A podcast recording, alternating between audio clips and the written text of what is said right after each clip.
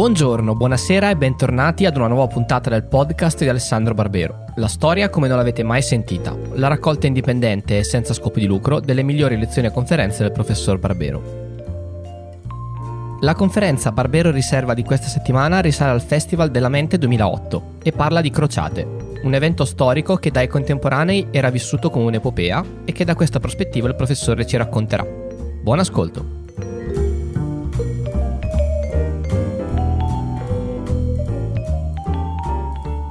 Buonasera.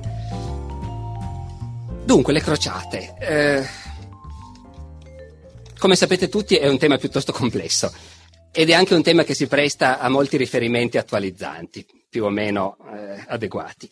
Eh, noi ne parleremo per tre sere di seguito, il che può sembrare molto. Eh, in realtà riusciremo ad abbozzare soltanto alcuni degli aspetti fondamentali dell'argomento. E specialmente questa prima sera, io prima di entrare nel vivo, mh, penso che sia necessario tracciare alcune coordinate molto generali di ciò che sono state le crociate, in modo che siamo sicuri che stiamo parlando della stessa cosa. Cosa bisogna sapere? Delle crociate che tutti abbiamo studiato a scuola naturalmente. E dunque tutti ci ricordiamo che è un evento del Medioevo, che ce ne sono state parecchie, 5, 7, 9, sfido chiunque a ricordarsi esattamente, ma comunque parecchie, numerate, sono eventi sanguinosi, sono eventi che comportano un forte conflitto tra l'Occidente cristiano e il mondo islamico.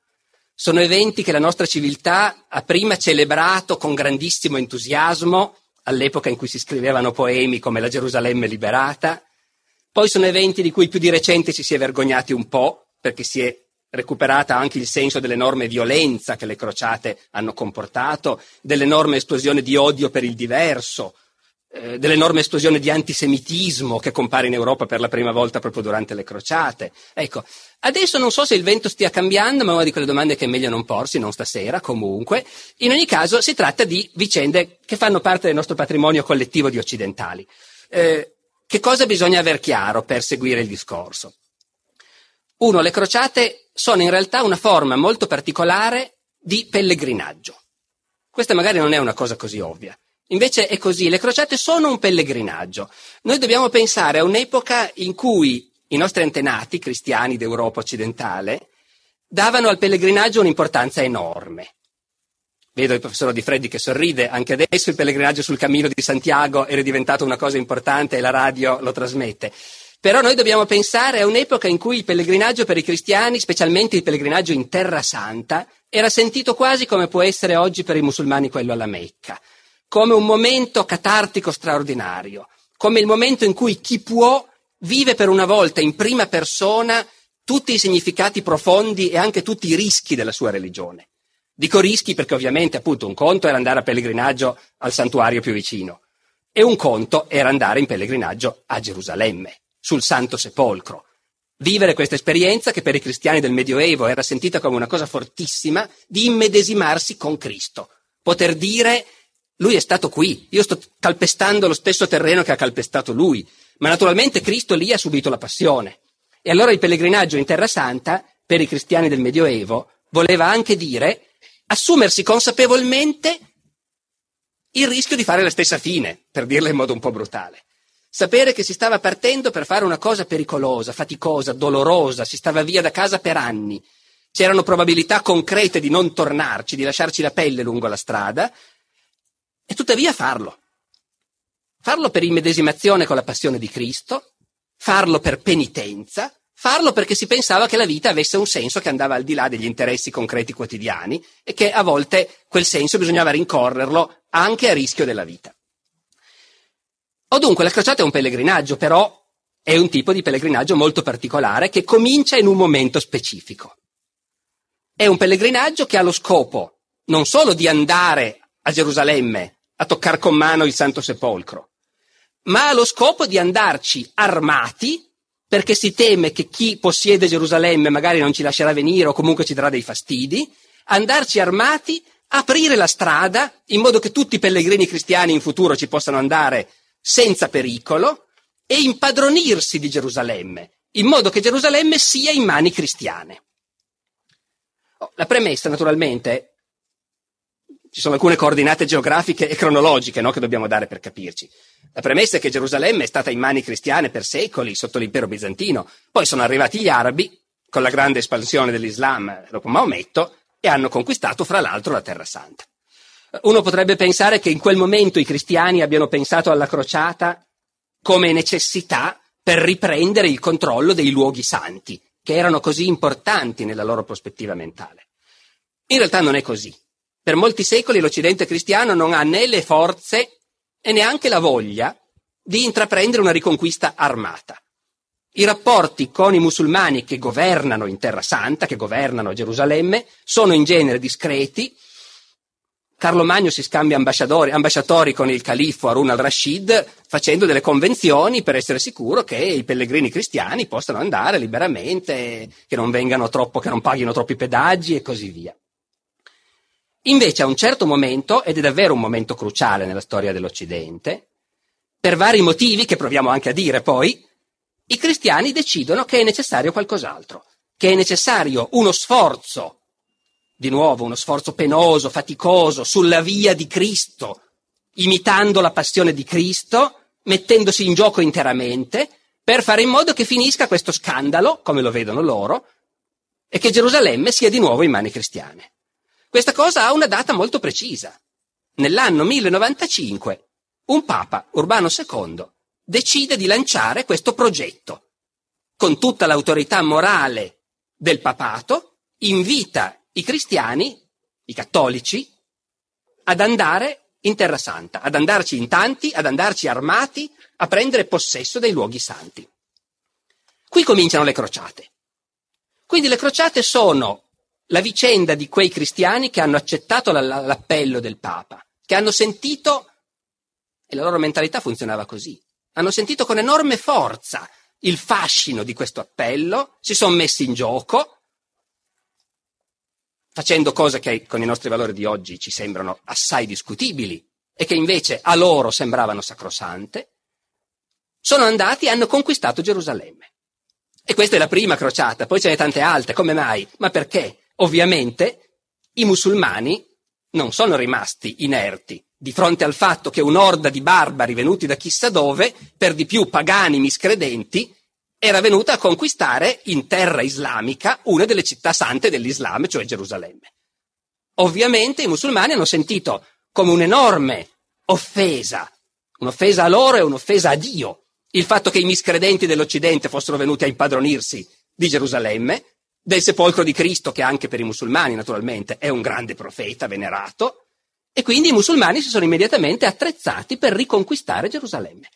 Per questo molte crociate, perché i musulmani lentamente riconquistano i territori presi dai crociati, i crociati continuano a alimentare dall'Europa con nuove spedizioni la difesa di questi territori e ci vogliono due secoli perché poi finalmente i musulmani prevalgano e riescano a buttare a mare gli ultimi crociati.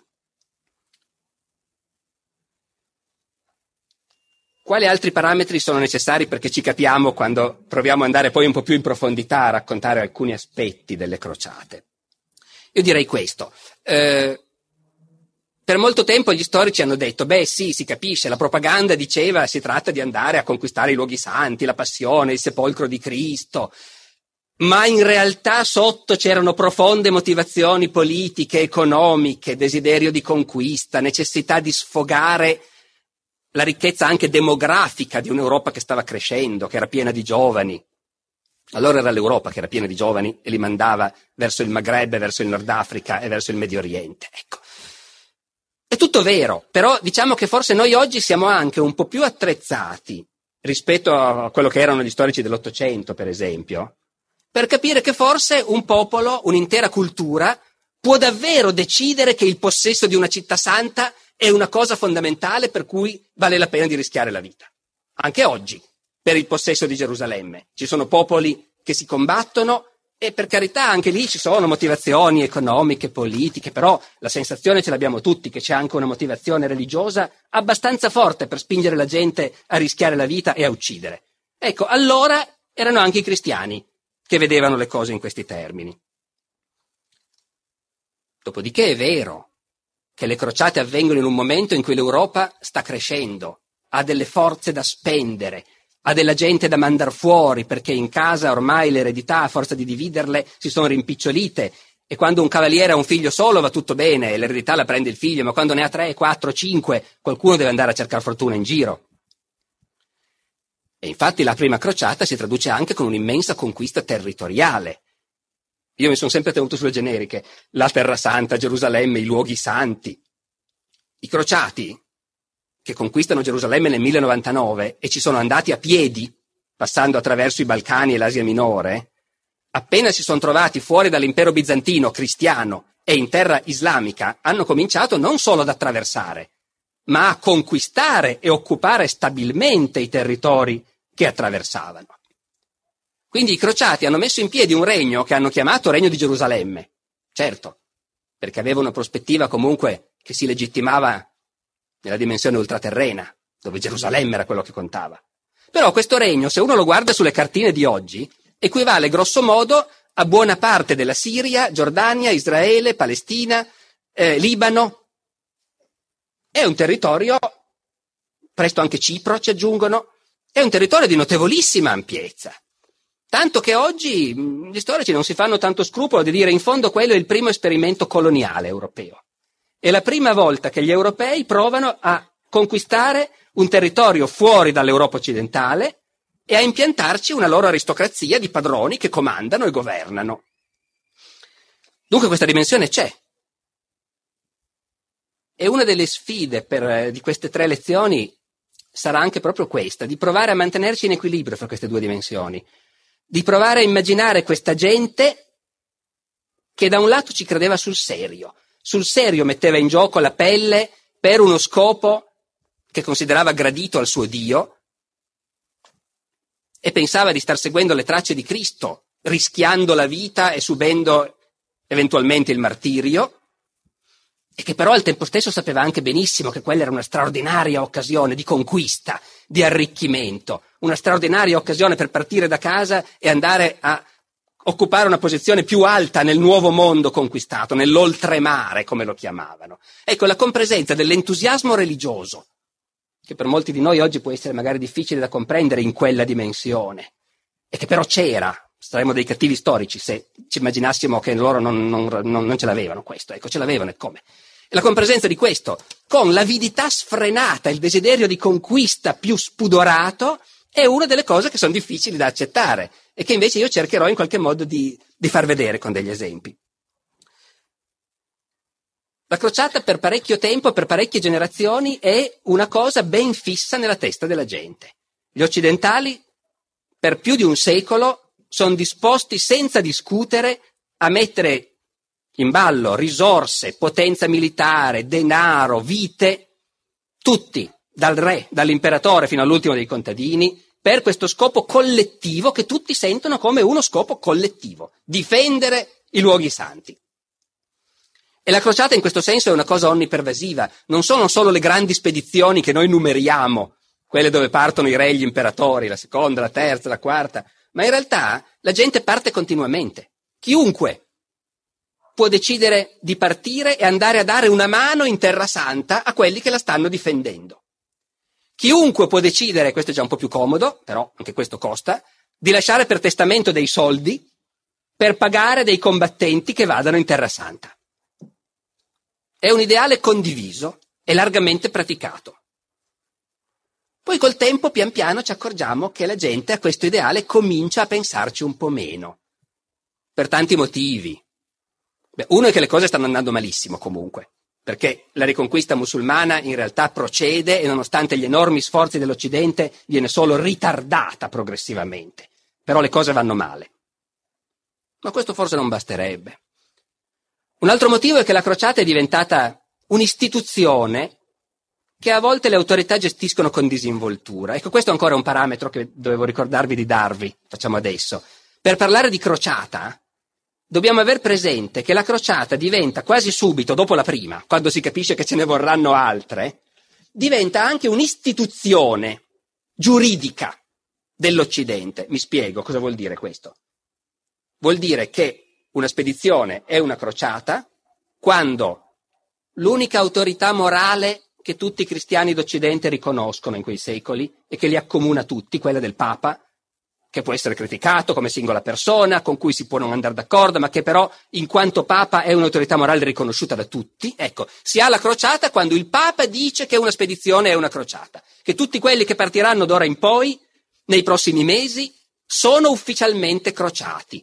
Ed essere ufficialmente crociati diventa uno statuto giuridico, nel senso che la Chiesa mette in ballo la sua autorità per ottenere che tutti i poteri, tutti i re, i comuni, i principi, riconoscano dei privilegi a chi parte. Piccoli privilegi, per carità, privilegi necessari. Se parti, il pagamento dei tuoi debiti è dilazionato. Non verranno a confiscarti le mandria o la casa mentre sei via. Se muori, c'è una tutela giuridica speciale sul tuo testamento, dovunque tu muoia, per essere sicuri che la tua famiglia è garantita. Privilegi sufficienti per far sì che essere crociato sia appunto uno status giuridico. E la crociata in questo senso, dicevo, una istituzione. Ma perché vi dicevo che questa cosa in realtà alla lunga è uno dei motivi per cui l'entusiasmo di molta gente comincia a diminuire? Perché quello che succede è che la crociata, lo abbiamo detto, può essere proclamata solo dal Papa. E il Papa è una grande autorità morale che ha in questi secoli uno scopo ben preciso, cioè quello di imporsi come arbitro della politica europea, di convincere tutti i sovrani, tutti gli stati ad accettare il suo primato. Il periodo delle crociate da fine XI secolo, 1099 la conquista di Gerusalemme, fino alla fine del 200, è anche il periodo in cui i papi seriamente stanno provando, è l'unico periodo nella storia d'Europa finora, in cui i papi seriamente siano stati abbastanza riconosciuti come un'autorità a cui anche i re e gli imperatori, sia pure un po' malvolentieri, erano disposti a obbedire in molte cose. Allora, qualche papa, i papi però hanno sempre anche degli avversari. Pensate ai lunghi conflitti fra il papato e l'impero, che sono tipici del Medioevo. Ecco. A un certo punto qualche papa non resiste alla tentazione. Abbiamo dei nemici interni. Abbiamo l'imperatore Federico II che è un malvagio ghibellino senza Dio, protegge gli eretici, e i buoni cristiani vanno a farsi ammazzare in Terra Santa combattendo contro gli infedeli. Ma se li abbiamo in casa, i malvagi, perché non potremmo proclamare la crociata anche contro di loro? Si può immaginare che ne abbiano discusso papi, cardinali, ma non hanno discusso molto. Hanno quasi subito deciso che sì, si poteva fare. Perché no? Un imperatore nemico del Papa oppure una banda di eretici in Provenza o in Lombardia erano altrettanto nemici di Dio dei musulmani laggiù oltremare. E quindi i papi cominciano a proclamare crociate contro i loro nemici interni. A questo punto capite cosa vuol dire? È una cosa molto concreta. Chi va ha diritto a certi privilegi, ma anche a certi finanziamenti, si intende, perché il discorso delle crociate, le crociate costano. Anche nel Medioevo ci vogliono i soldi per fare la guerra. Ogni crociata vuol dire complicati negoziati fra la Chiesa e i re per decidere quanto mettete voi. Eh, il Regno di Francia può mettere tanto, però i vescovi contribuiscono. Ah no, i vescovi non contribuiscono. Sì, devono contribuire e il Papa li convincerà a contribuire. Allora, se c'è questo discorso sotto, anche le crociate contro l'imperatore ghibellino o contro gli eretici catari della lingua d'oca vengono gestite, finanziate in questo modo e molti partono, pensando che c'è molto da guadagnare, anche lì ci sarà da far bottino e Dio per di più è contento e si salva l'anima. Però la gente di allora non era né più ingenua né meno ingenua di noi oggi. Anche allora c'è qualcuno che comincia a dire sì, comodo però per il Papa proclamare la crociata ogni volta che gli fa comodo. Un conto è la crociata per andare a vivere in Terra Santa la passione di Cristo. Un conto è andare a massacrare questi poveracci di eretici che non siamo neanche ben sicuri di chi siano. Oppure combattere l'imperatore che dice il Papa è un nemico della fede, ma guarda caso l'imperatore invece sostiene di essere lui il vero leader della cristianità. Non la faccio lunga. Questo è certamente uno dei motivi per cui l'entusiasmo per le crociate complessivamente comincia a diminuire. E poi ce n'è anche altri, molto rapidamente. Succede che a un certo punto arriva uno dall'Italia e va in Terra Santa e attraversa gli accampamenti dei crociati e anziché fermarsi lì e dire sono qua, ditemi quando c'è da menare le mani, va un po' più in là, entra nell'accampamento dei musulmani, chiede del sultano e dice io sono venuto qua per discutere col sultano, si chiamava San Francesco era uno molto discusso a suo tempo, finché era vivo, poi dopo morto l'hanno canonizzato, finché era vivo dava molto fastidio, una delle cose che ha fatto che è andato più fastidio è stato di andare in Terra Santa e poi una volta lì dire guardate che non si deve combattere questa gente, discutiamoci. Un altro indizio di un cambiamento di atteggiamento è appunto l'imperatore Federico II, non per niente il Papa si è seccato con lui, il quale a un certo punto accetta di fare la crociata, va bene, sono un imperatore, un sovrano cristiano, devo fare questa cosa, è un dovere, la faccio, vado. E una volta arrivato in Terra Santa, va dal sultano e gli dice, ma non potremmo metterci d'accordo? Quanto costa recuperare Gerusalemme? E per un momento ci sta anche riuscendo, salvo che, appunto, ci sono forze potenti, come potete immaginare, che non trovano giusto risolvere la cosa in questo modo, sia da una parte sia dall'altra. Ecco, ho tratteggiato, perdendo già un sacco di tempo, un insieme di aspetti che ci fanno capire cos'è stata la crociata e perché l'ideale tramonta- eh, della crociata è tramontato a un certo punto. D'accordo? A fine 200, quando intanto i musulmani hanno finito la riconquista e buttato a mare ultimi, le ultime retroguardie cristiane, in Europa l'entusiasmo non è più quello di una volta.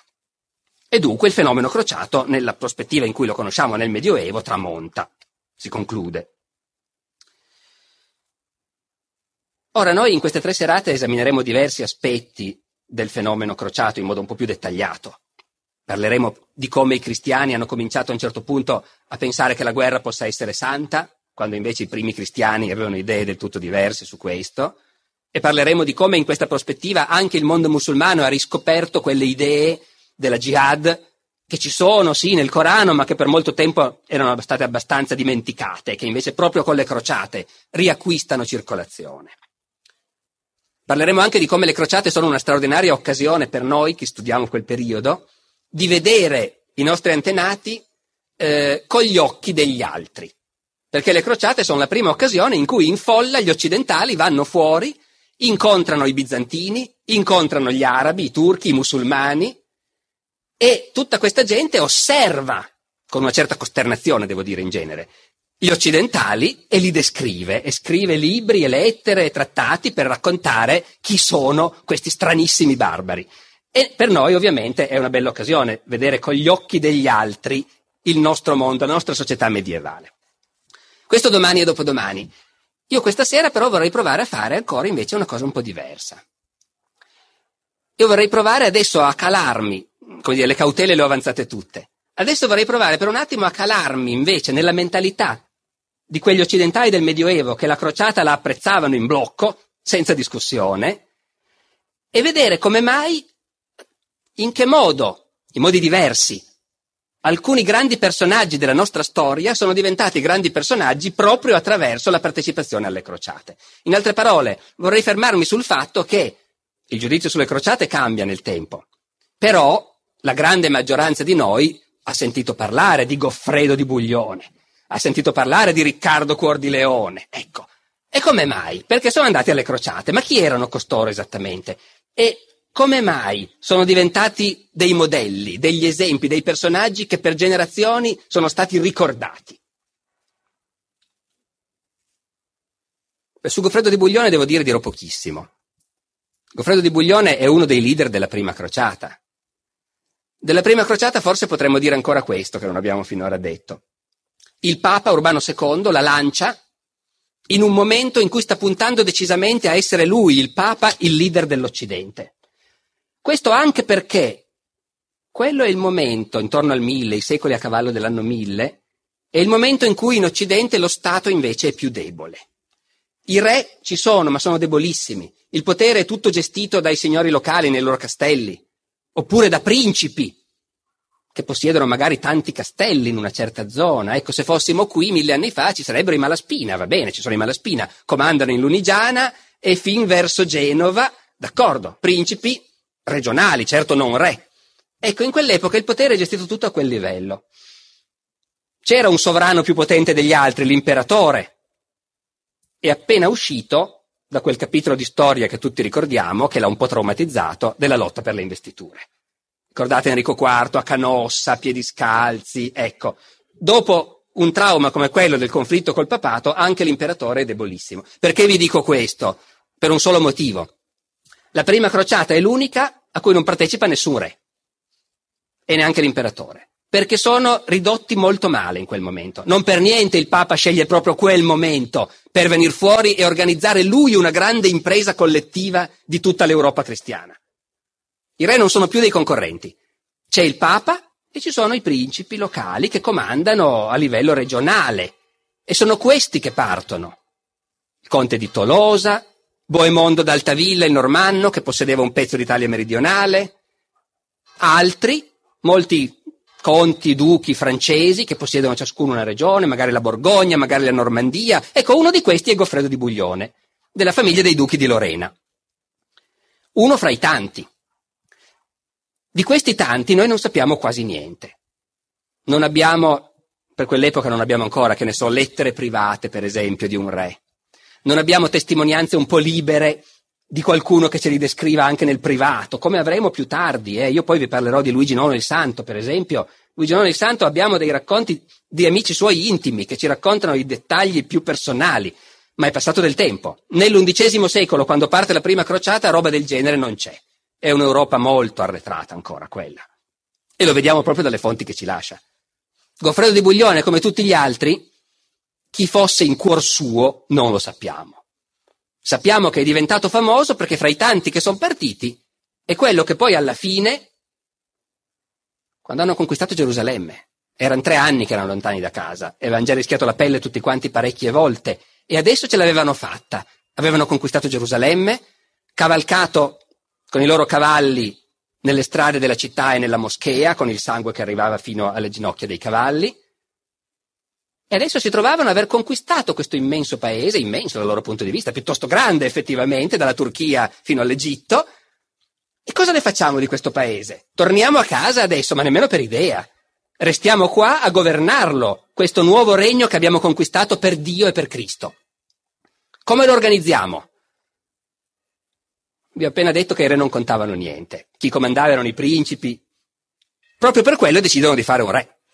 In questo modo tutti i capi potranno continuare ciascuno a comandare un pezzo del territorio, ma ci sarà un primus inter pares che conterà molto poco, che però avrà quella sacralità che i re hanno, perché il re è una figura consacrata. Noi non sappiamo niente di come l'hanno scelto, possiamo solo immaginare le discussioni. Non sappiamo se hanno scelto il più coraggioso, che è la versione ufficiale, o quello che dava meno fastidio di tutti, o quello che stava già un po' male di salute, infatti poi è morto quasi subito. Non ne sappiamo niente. Però scelgono Goffredo di Buglione, che quindi è il primo re di Gerusalemme, l'anno dopo muore. Basta, basta evidentemente, è il primo re di Gerusalemme.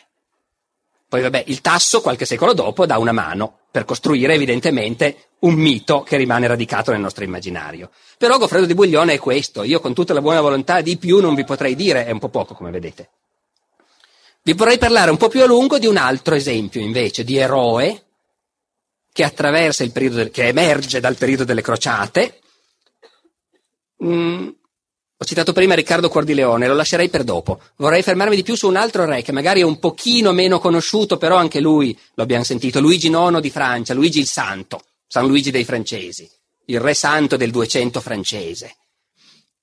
Luigi IX è un personaggio straordinario che incarna in pieno l'ideale della crociata, in un momento in cui intorno a lui c'è già qualcuno che comincia a non crederci più tanto. È il personaggio non di uno che non ha niente da perdere, ma di uno che ha un regno da perdere e decide di metterlo in gioco per andare a Gerusalemme.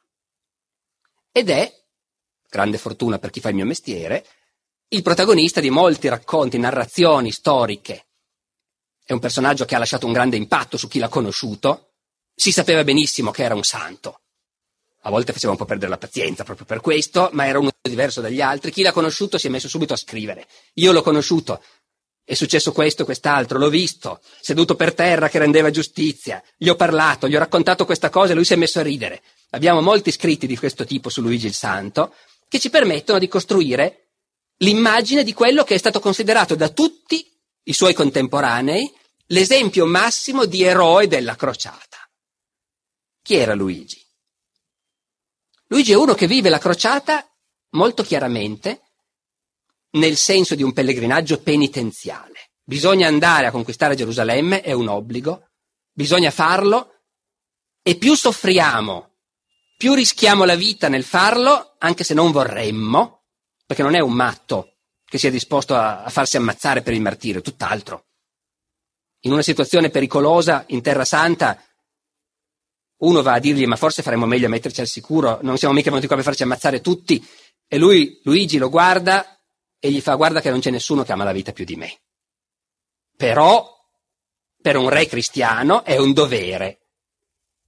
Sia chiaro, io sto cercando di esprimere il pathos con cui loro vivevano queste cose. Eh? Noi poi possiamo dire atteggiamenti molto lontani dai nostri, però di cui credo dobbiamo condividere con i nostri antenati il senso che si trattava di, di cose grosse, importanti per loro.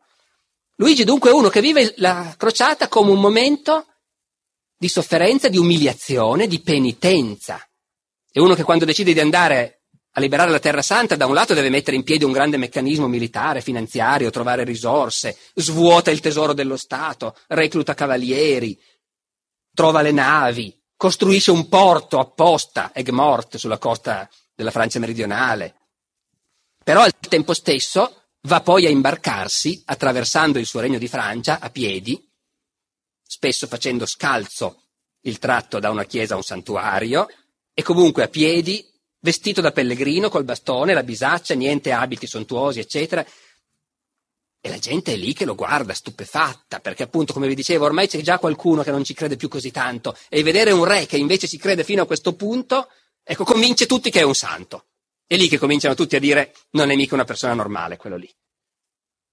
C'è un racconto di un frate italiano che si chiama Salimbene da Parma, cronista molto divertente di allora, un francescano, che era in Francia eh, in un convento a Sens, dove si teneva il capitolo generale dell'ordine francescano, e il re passa di lì durante il suo viaggio per andare a imbarcarsi per la crociata. E Salimbene racconta, beh, eh, si sapeva che doveva arrivare il tale mattino, voleva parlare ai frati, quindi tutti gli sono andati incontro. Su questo non c'entra con la crociata, ma diciamolo lo stesso. Salimbene dice c'era un frate particolarmente importante nel convento, eh, frate Eudes Rigaud, che era anche arcivescovo di Rouen. E quindi lui, per andare incontro al, al re, e, e, voleva andare con tutti i suoi paramenti di arcivescovo e quindi la mitria, il pastorale e ha perso tempo a prepararsi. Quando è stato pronto erano già tutti usciti. E allora io l'ho visto che si precipitava fuori con la mitria e il pastorale gridando dov'è il re, dov'è il re? E tutti gli altri, perché erano già tutti sulla strada che guardavano dove stava arrivando il re. E l'hanno visto arrivare a piedi col bastone da pellegrino che poi dice vi voglio parlare, lo fanno entrare nella chiesa che ha un pavimento di terra battuta ancora, gli vogliono portare delle panche e lui dice ma no ci sediamo per terra. E si siede per terra e parla ai frati e gli dice che ha bisogno del loro aiuto. E lì i più smaliziati cominciano a preoccuparsi perché quando il re chiede alla chiesa un aiuto spesso bisogna mettere mano al tesoro e invece il re dice subito no no io vado solo a mie spese, sto spendendo soltanto del mio, l'aiuto che mi serve sono le vostre preghiere. E dice Salimbene, che era presente, italiano. I frati francesi piangevano tutti.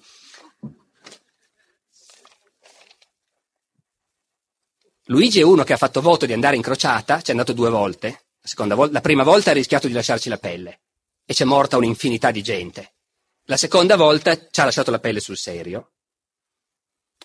La prima volta era ancora giovane, ha fatto voto di andare in crociata perché era stato molto malato e durante la malattia aveva avuto delle visioni e quando si riprende dalla malattia dice io ho fatto voto di andare, di prendere la croce e di andare a liberare il sepolcro. Nel frattempo i musulmani l'hanno già riconquistato, il Santo Sepolcro, quindi si tratta di nuovo di liberarlo. Ho fatto questo voto e dice, com'è che dice? Una frase molto bella, dice, il mio spirito sta pensando alle visioni che ha avuto, al delirio, è stato in punto di morte. Il mio spirito è stato a lungo al di là del mare e ora questo mio corpo se ne andrà laggiù. Dopodiché sua madre e il vescovo di Parigi cercano di convincerlo che siccome l'ha fatto nel delirio il voto non è buono e non, non c'è bisogno che vada. E lui, che si è già fatto cucire sull'abito la croce, che era il simbolo dei crociati, si chiamano così perché si fanno cucire sull'abito la croce, lui si strappa dal vestito la croce, la dà al vescovo e gli dice adesso ridammela, che voglio che tutti vedano che sono sano di mente nel momento in cui la prendo. Va. Non va in Terra Santa, va in Egitto perché hanno fatto il calcolo strategico che conquistando l'Egitto si riesce a interrompere i collegamenti interni al mondo musulmano e dopo Gerusalemme cadrà da sola. E in realtà in Egitto sbarcano, hanno però delle grandissime difficoltà, alla fine vengono sbaragliati. Eh, molti morti, il re viene catturato, deve pagare un grosso riscatto, dopo quando i musulmani liberano i prigionieri bisogna tornare indietro, è complicatissimo, ci vogliono anni, è un'esperienza tragica tra malattie, epidemie, il re la vive in pieno con tutto il suo corpo, c'è la dissenteria nell'accampamento, il re soffre di dissenteria come tutti gli altri, sviene spesso, ha una dissenteria tale che, dice il cronista, a un certo punto hanno dovuto tagliargli il fondo delle braghe per facilitare le cose. E gli dicono: Ma vai su una delle galere, vai sulle navi dove puoi essere al sicuro almeno. E lui dice: No, il mio popolo è qui, sono qui, stanno morendo qui, resto qui anch'io. Per capire il tipo sempre. A un certo punto ci sono dei cadaveri insepolti di cristiani che sono stati uccisi in combattimento, nessuno li ha seppelliti. Il re va e dice: Li seppellisco io. Chiama i suoi amici e dice: Andiamo a seppellire quei martiri. Loro hanno sofferto la morte, noi possiamo anche sopportare il fastidio di seppellire i loro corpi. E non abbiate ripugnanza per questi corpi, perché sono martiri in paradiso.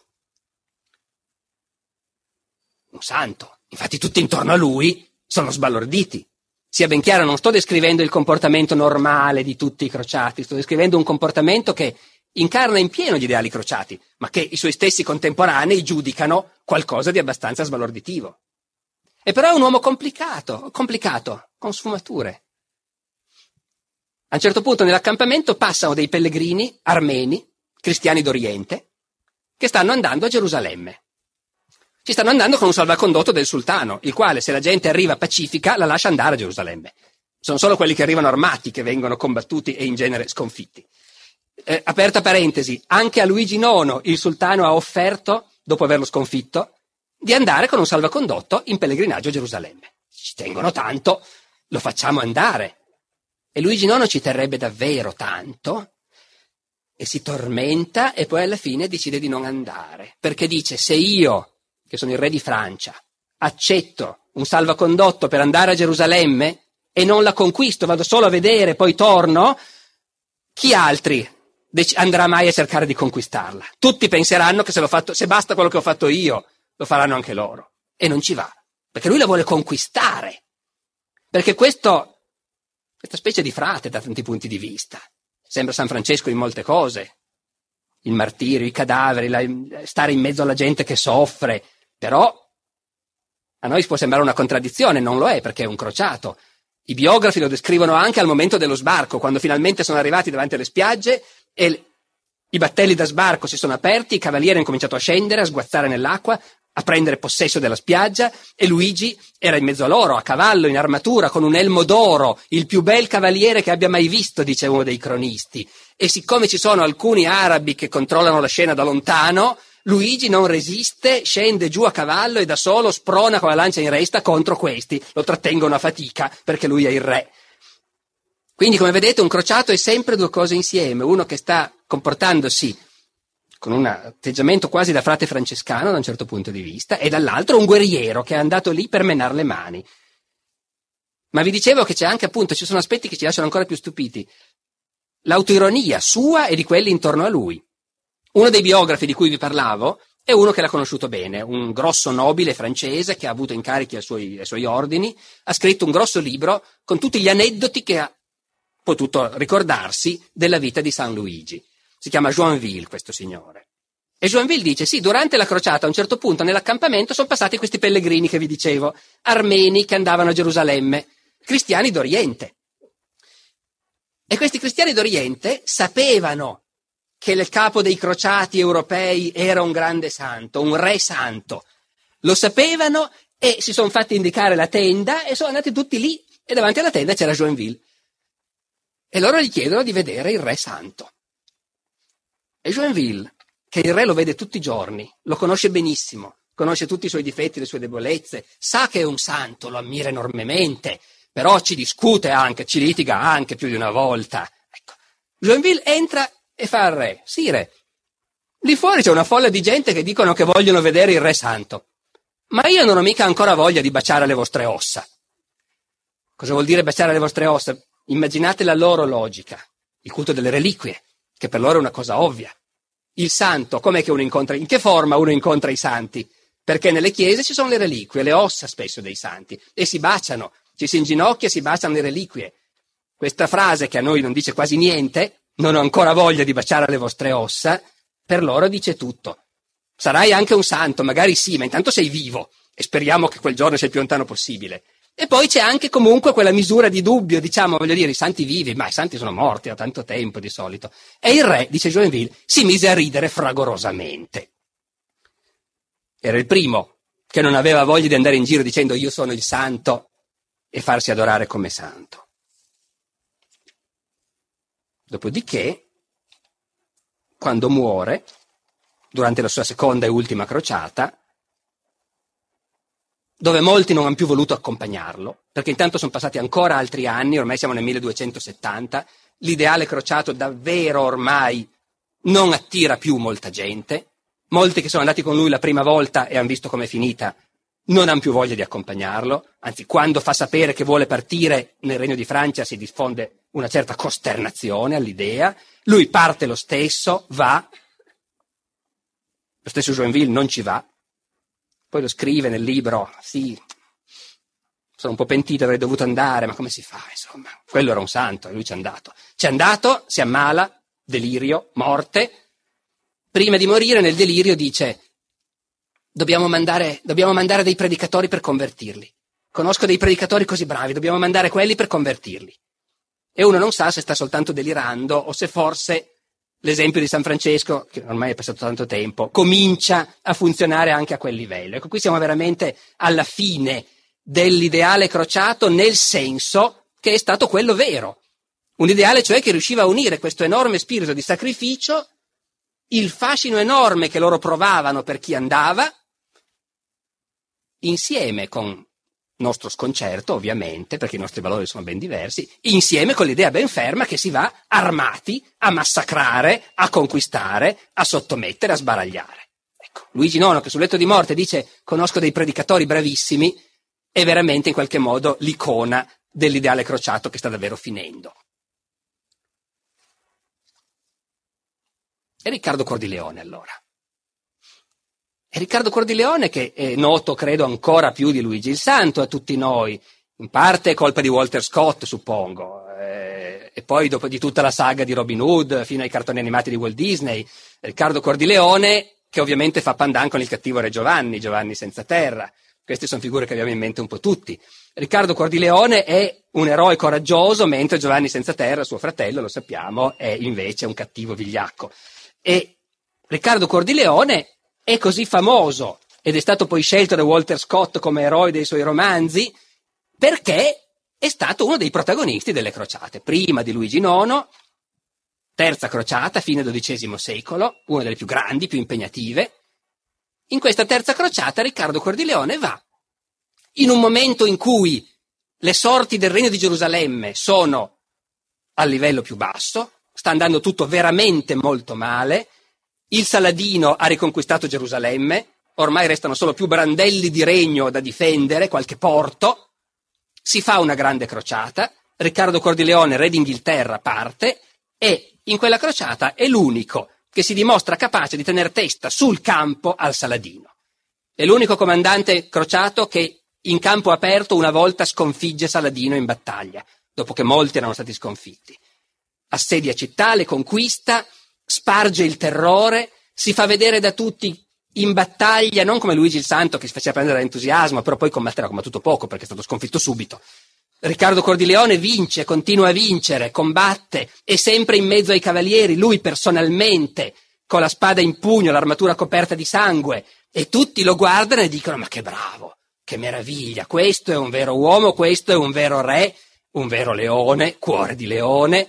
Ora è tutto vero, era un grande guerriero, nel senso che noi sappiamo che anche in Europa, prima di partire per la crociata, è stato uno dei re d'Inghilterra che hanno combattuto di più. Nemici ne trovava sempre, vassalli ribelli da sottomettere, suo fratello Giovanni, eh, il re di Francia. Ha combattuto per tutta la vita. Noi sappiamo anche un po' di altre cose su Riccardo Cuor di Leone. Ha combattuto per tutta la vita mettendosi in gioco personalmente e gli piaceva molto, era un grande combattente. Ha ammazzato un sacco di gente di mano sua.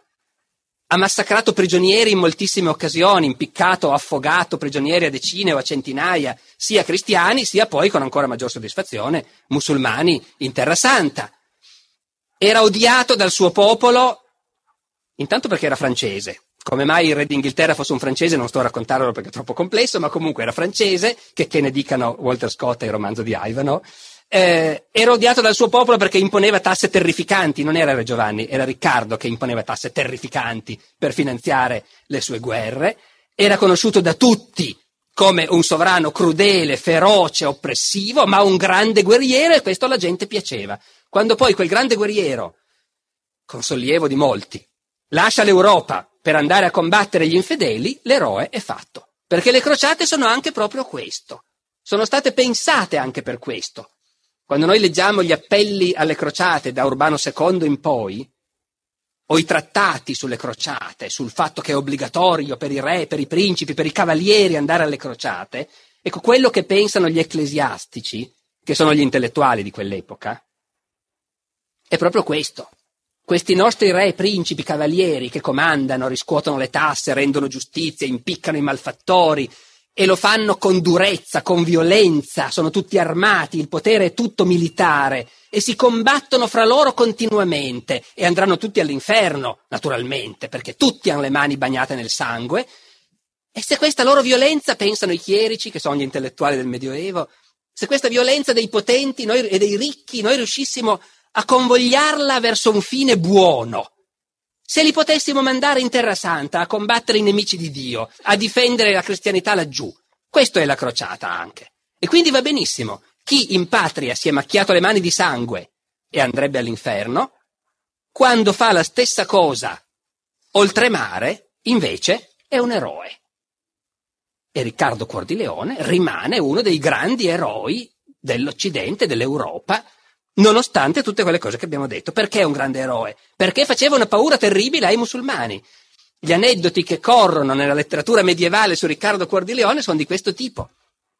Molti scrittori lo raccontano.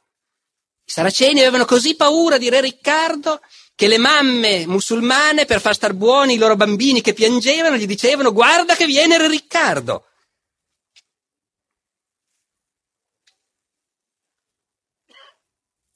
Dopodiché, appunto, mi avvio a chiudere, quello che mi sembra importante che noi cerchiamo di capire è che molte generazioni di nostri antenati hanno condiviso questo blocco di idee, di valori, di ideali, che ai nostri occhi sembrano in parte ideali magari, magari stravaganti, però affascinanti, forse.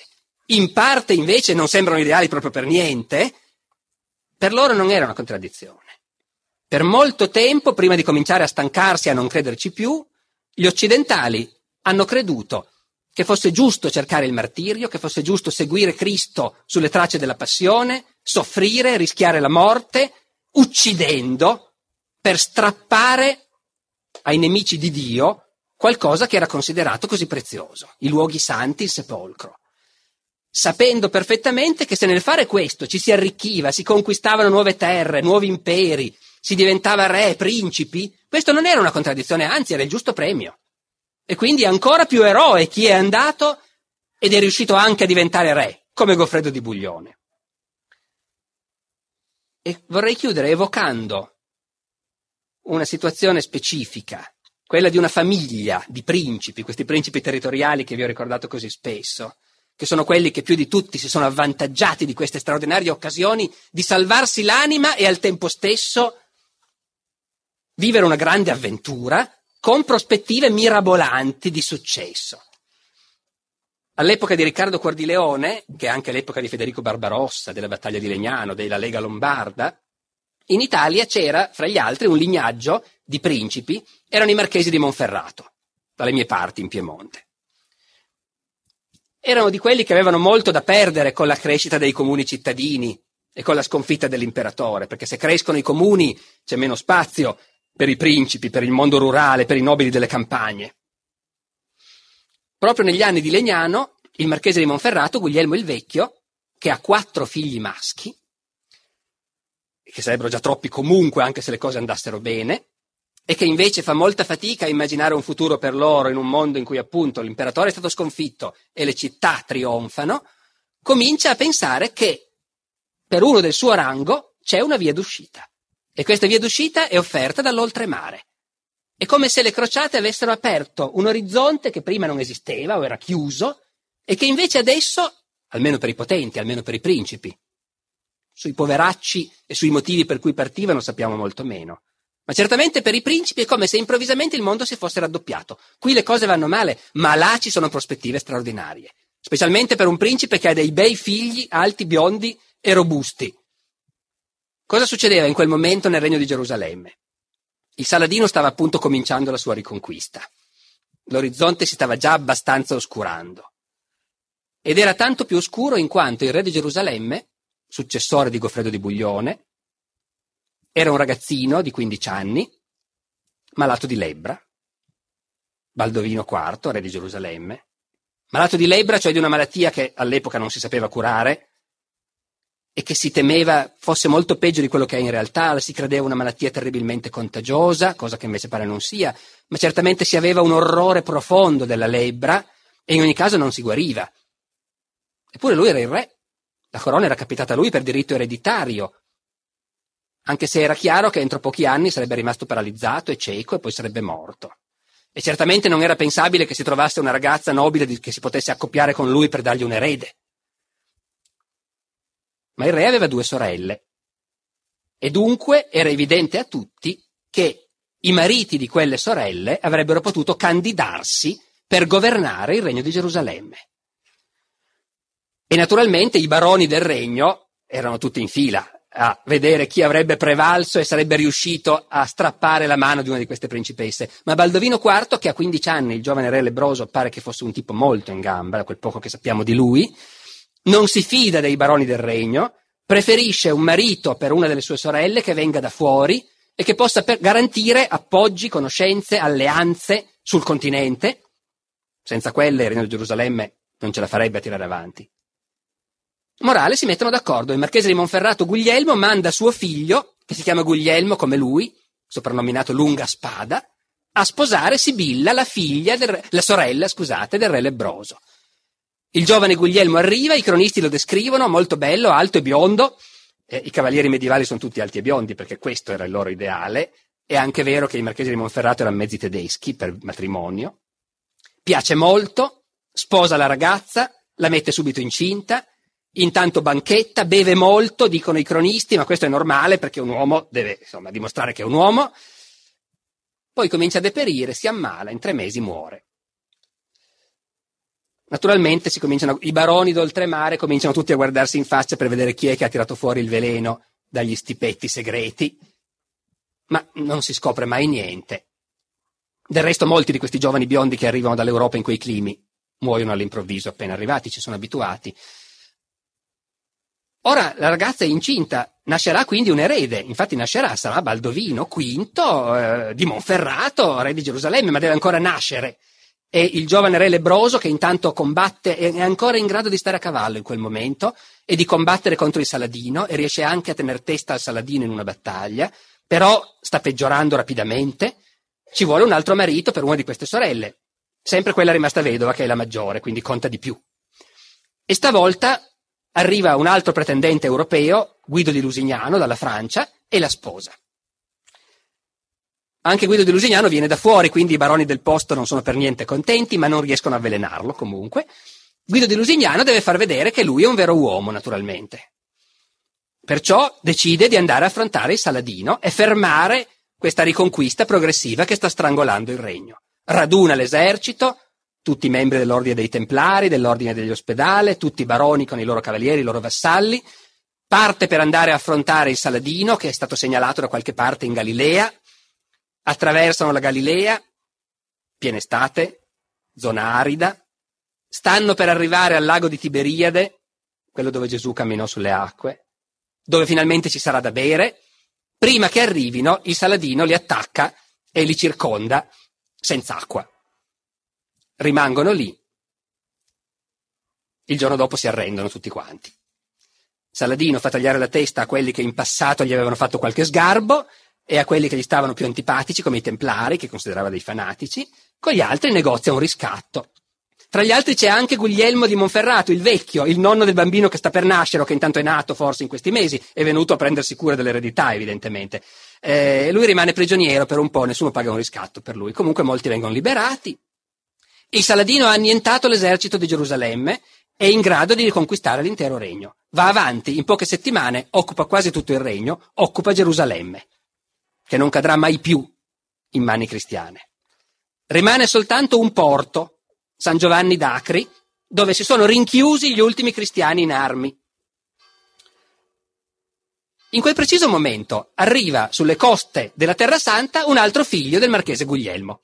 Si chiama Corrado, è stato anche lui a cercare fortuna in Oriente, a Costantinopoli, ha sposato una principessa bizantina, ha represso una congiura per conto dell'imperatore, poi anche lui ha capito che c'era il rischio di essere avvelenato a restare troppo lì, è partito per la Terra Santa senza sapere niente di quello che è successo, della disfatta dell'esercito, del fatto che il Saladino ha riconquistato tutto. Corrado arriva in nave in un porto che crede in mani cristiane, entra in porto, sulla banchina ci sono delle sentinelle musulmane.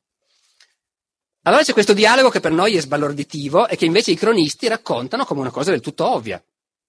Corrado dice, non sappiamo in che lingua avrà avuto l'interprete, nasconde di essere un principe perché altrimenti era venuto a dare una mano in Terra Santa, se no l'avrebbero arrestato evidentemente, e dice no, noi siamo dei mercanti cristiani, siamo venuti a commerciare, abbiamo saputo che il Saladino ha conquistato tutto e sicuri della sua protezione veniamo a commerciare. E le guardie non fanno una piega, la cosa è assolutamente normalissima. I mercanti vanno e commerciano e fanno affari comunque, sempre, e nessuno li disturba. Per cui riprendono il mare, filano, vanno a occupare, vanno a, a, sbarcare nell'unica città che intanto si sono informati è ancora in mano cristiane, San Giovanni d'Acri. E lì, ovviamente, l'arrivo di Corrado di Monferrato, che è un combattente già conosciuto, un cavaliere noto, viene accolto con entusiasmo. Lui si assume il compito di difendere la città, raduna le poche forze disponibili, difende la città, il Saladino arriva, la assedia, non riesce a prenderla. Saladino alla fine prova a convincere Corrado ad arrendersi, tira fuori suo padre, il vecchio marchese Guglielmo, che è ancora prigioniero, e gli dice guarda che se non mi cedi la città, eh, condanno a morte tuo padre. E Corrado dà una di quelle risposte che poi naturalmente in tutti i mercati dell'Occidente vengono raccontate per generazioni e che suscitano l'entusiasmo. Dice ma ha già vissuto molto a lungo mio padre. Saladino a questo punto trova che veramente questa gente è, eh, libera il marchese lo stesso e lascia perdere. Finalmente Saladino ha il colpo di genio, trova il modo di liberarsi di Corrado, che nel frattempo ha compiuto altre imprese, ha distrutto l'unica flotta egiziana che faticosamente Saladino è riuscito a costituire, ma Corrado ha le galee genovesi e pisane e quindi sbaraglia le navi musulmane. Eh, Saladino non ne può più, ma poi ha il colpo di genio. Lui ha ancora tra le mani il re Guido di Lusignano, quello che ha sposato Sibilla e che ha portato l'esercito al disastro e che è odiato da tutti. Lo libera gratis. Guido di Lusignano va a bussare alle porte di Tiro e dice io sono il re, adesso Corrado mi cedi il potere. E Corrado, naturalmente, ancora una volta dagli spalti rifiuta, gli dice tu hai portato l'esercito alla rovina, ti sei giocato la corona, non hai più nessun diritto, perciò Dopodiché però intanto si formano i partiti, ci sono quelli che vorrebbero che effettivamente tornasse Guido, ci sono quelli che vogliono Corrado. Dall'Europa i veri re, un po' stufi di questi fantocci in Terra Santa, decidono che è ora di intervenire. Parte Riccardo Cordileone, per esempio, e partono altri re. Arrivano, combattono per un po', Riccardo Cordileone guadagna grandi vittorie, inutili, non riescono a riconquistare Gerusalemme, finalmente si stufano e se ne vanno via tutti, Corrado è rimasto, è l'unico che è rimasto. I baroni alla fine si radunano e decidono che lui è l'unico che è degno di essere re di Gerusalemme, aspettando che suo nipotino, il bambino Baldovino, diventi grande. C'è l'accordo di tutti perché Corrado sia incoronato re di Gerusalemme. Il giorno dopo, dopo pranzo, Corrado esce in strada, due assassini lo affrontano, lo accoltellano, lo lasciano morto per terra e non diventerà mai re di Gerusalemme. Ora, Perché vi racconto questa storia? Perché secondo me noi dobbiamo anche, prima di fare cose che in qualche modo secondo me parleranno di più ai nostri problemi di oggi, come discutere sul concetto di guerra santa o di jihad. Prima di fare questo noi dobbiamo però avere un po' l'idea di quali erano invece le idee, le fantasie, le immagini che i nostri antenati di allora avevano in mente. E loro avevano in mente questo. Quando loro parlavano di crociate, pensavano certo alla salvezza dell'anima, alla passione di Cristo, all'ideale, al sogno di andare a toccare con le proprie mani il Santo Sepolcro, e al tempo stesso pensavano a questo mondo dove potevano capitare queste cose, dove uno poteva partire e diventare re. Un altro fratello di Corrado, Bonifacio, ma non ve la racconto perché è troppo lunga, diventerà addirittura imperatore di Costantinopoli, dopo essere partito per una crociata. E i suoi seguaci saranno da un lato un po' pentiti perché Costantinopoli non era proprio l'obiettivo della crociata, a dire il vero. Era un impero cristiano, loro l'hanno conquistato, però non resistono. Le canzoni dei loro trovatori sono piene di entusiasmo per l'impero che abbiamo conquistato e siamo diventati tutti re e principi. Ecco, questa immensa avidità che però appunto si traduce in uno sforzo, in un desiderio di conquistare, di prendere, di arraffare, di massacrare, mettendosi in gioco però fisicamente, rischiando la pelle. E sicuri che si sta facendo una cosa benedetta da Dio, questo è, credo, l'essenza del fenomeno delle crociate. E insomma, qualcosa che credo per noi può essere molto lontano, ma il mestiere mio è proprio quello di cercare di raccontare e di capire un po' anche ciò che i nostri antenati avevano di, di molto diverso da ciò che siamo noi oggi. Ecco, grazie. Grazie per aver ascoltato anche questa puntata del podcast di Alessandro Barbero. Nella descrizione dell'episodio trovate il link al sito del Festival della Mente. Questa settimana sono stato ospite di Off Topic su Radio 24 e abbiamo fatto una chiacchierata su questo podcast e sul luogo comune Non si fa niente per niente. Nella descrizione dell'episodio vi lascio il link al loro podcast che trovate su tutte quante le piattaforme. Anche oggi leggiamo un messaggio da un ascoltatore da lontano. Ci scrive Mark da Malta. Sono Mark e scrivo da Malta, sono laureato in italiano all'Università di Malta. Oltre al grande amore per l'Italia, sono un appassionato di storia e negli ultimi anni ho scoperto il professor Barbero e circa un anno fa il tuo podcast. Tante grazie per l'eccellente servizio che fai e complimenti per la professionalità. Grazie mille Mark e mi fa piacere che il podcast sia arrivato anche nel tuo bellissimo paese. Fabio da Berlino mi ha scritto una lunga email di cui leggerò secondo me la parte più significativa. Sono arrivato a Berlino dalla fine di gennaio dell'anno scorso per cominciare un nuovo lavoro e ovviamente una nuova vita. E poi è arrivato il Covid. Ho rivisto mia moglie e mio figlio dopo sei mesi. Se non avessi avuto il podcast e la voce del professore avrei ceduto. Lo dico senza paura di sembrare eccessivamente emotivo nei momenti più bui, con la paura di perdere il lavoro appena iniziato, nella solitudine della cameretta in cui mi ospitavano, con una percezione totalmente nuova per la nostra generazione di un mondo improvvisamente espanso, dilatato, in cui le distanze fra gli affetti e te sembravano incolmabili. La voce del Dominus mi ha incont- aiutato a rimettere i pensieri in ordine e a non lasciarmi sopraffare dagli eventi. Grazie Fabio per aver condiviso con noi questa tua esperienza. Continuate a scrivermi a info-barberopodcast.it ed ogni settimana selezionerò un paio di mail da leggere in questo spazio, ma comunque le leggo sempre tutte. La musica è come sempre il George Street Shuffle di Kevin MacLeod in competech.com, pubblicata con licenza Creative Commons CC BY 4.0. Ci sentiamo la settimana prossima con una nuova puntata del podcast di Alessandro Barbero. Ciao!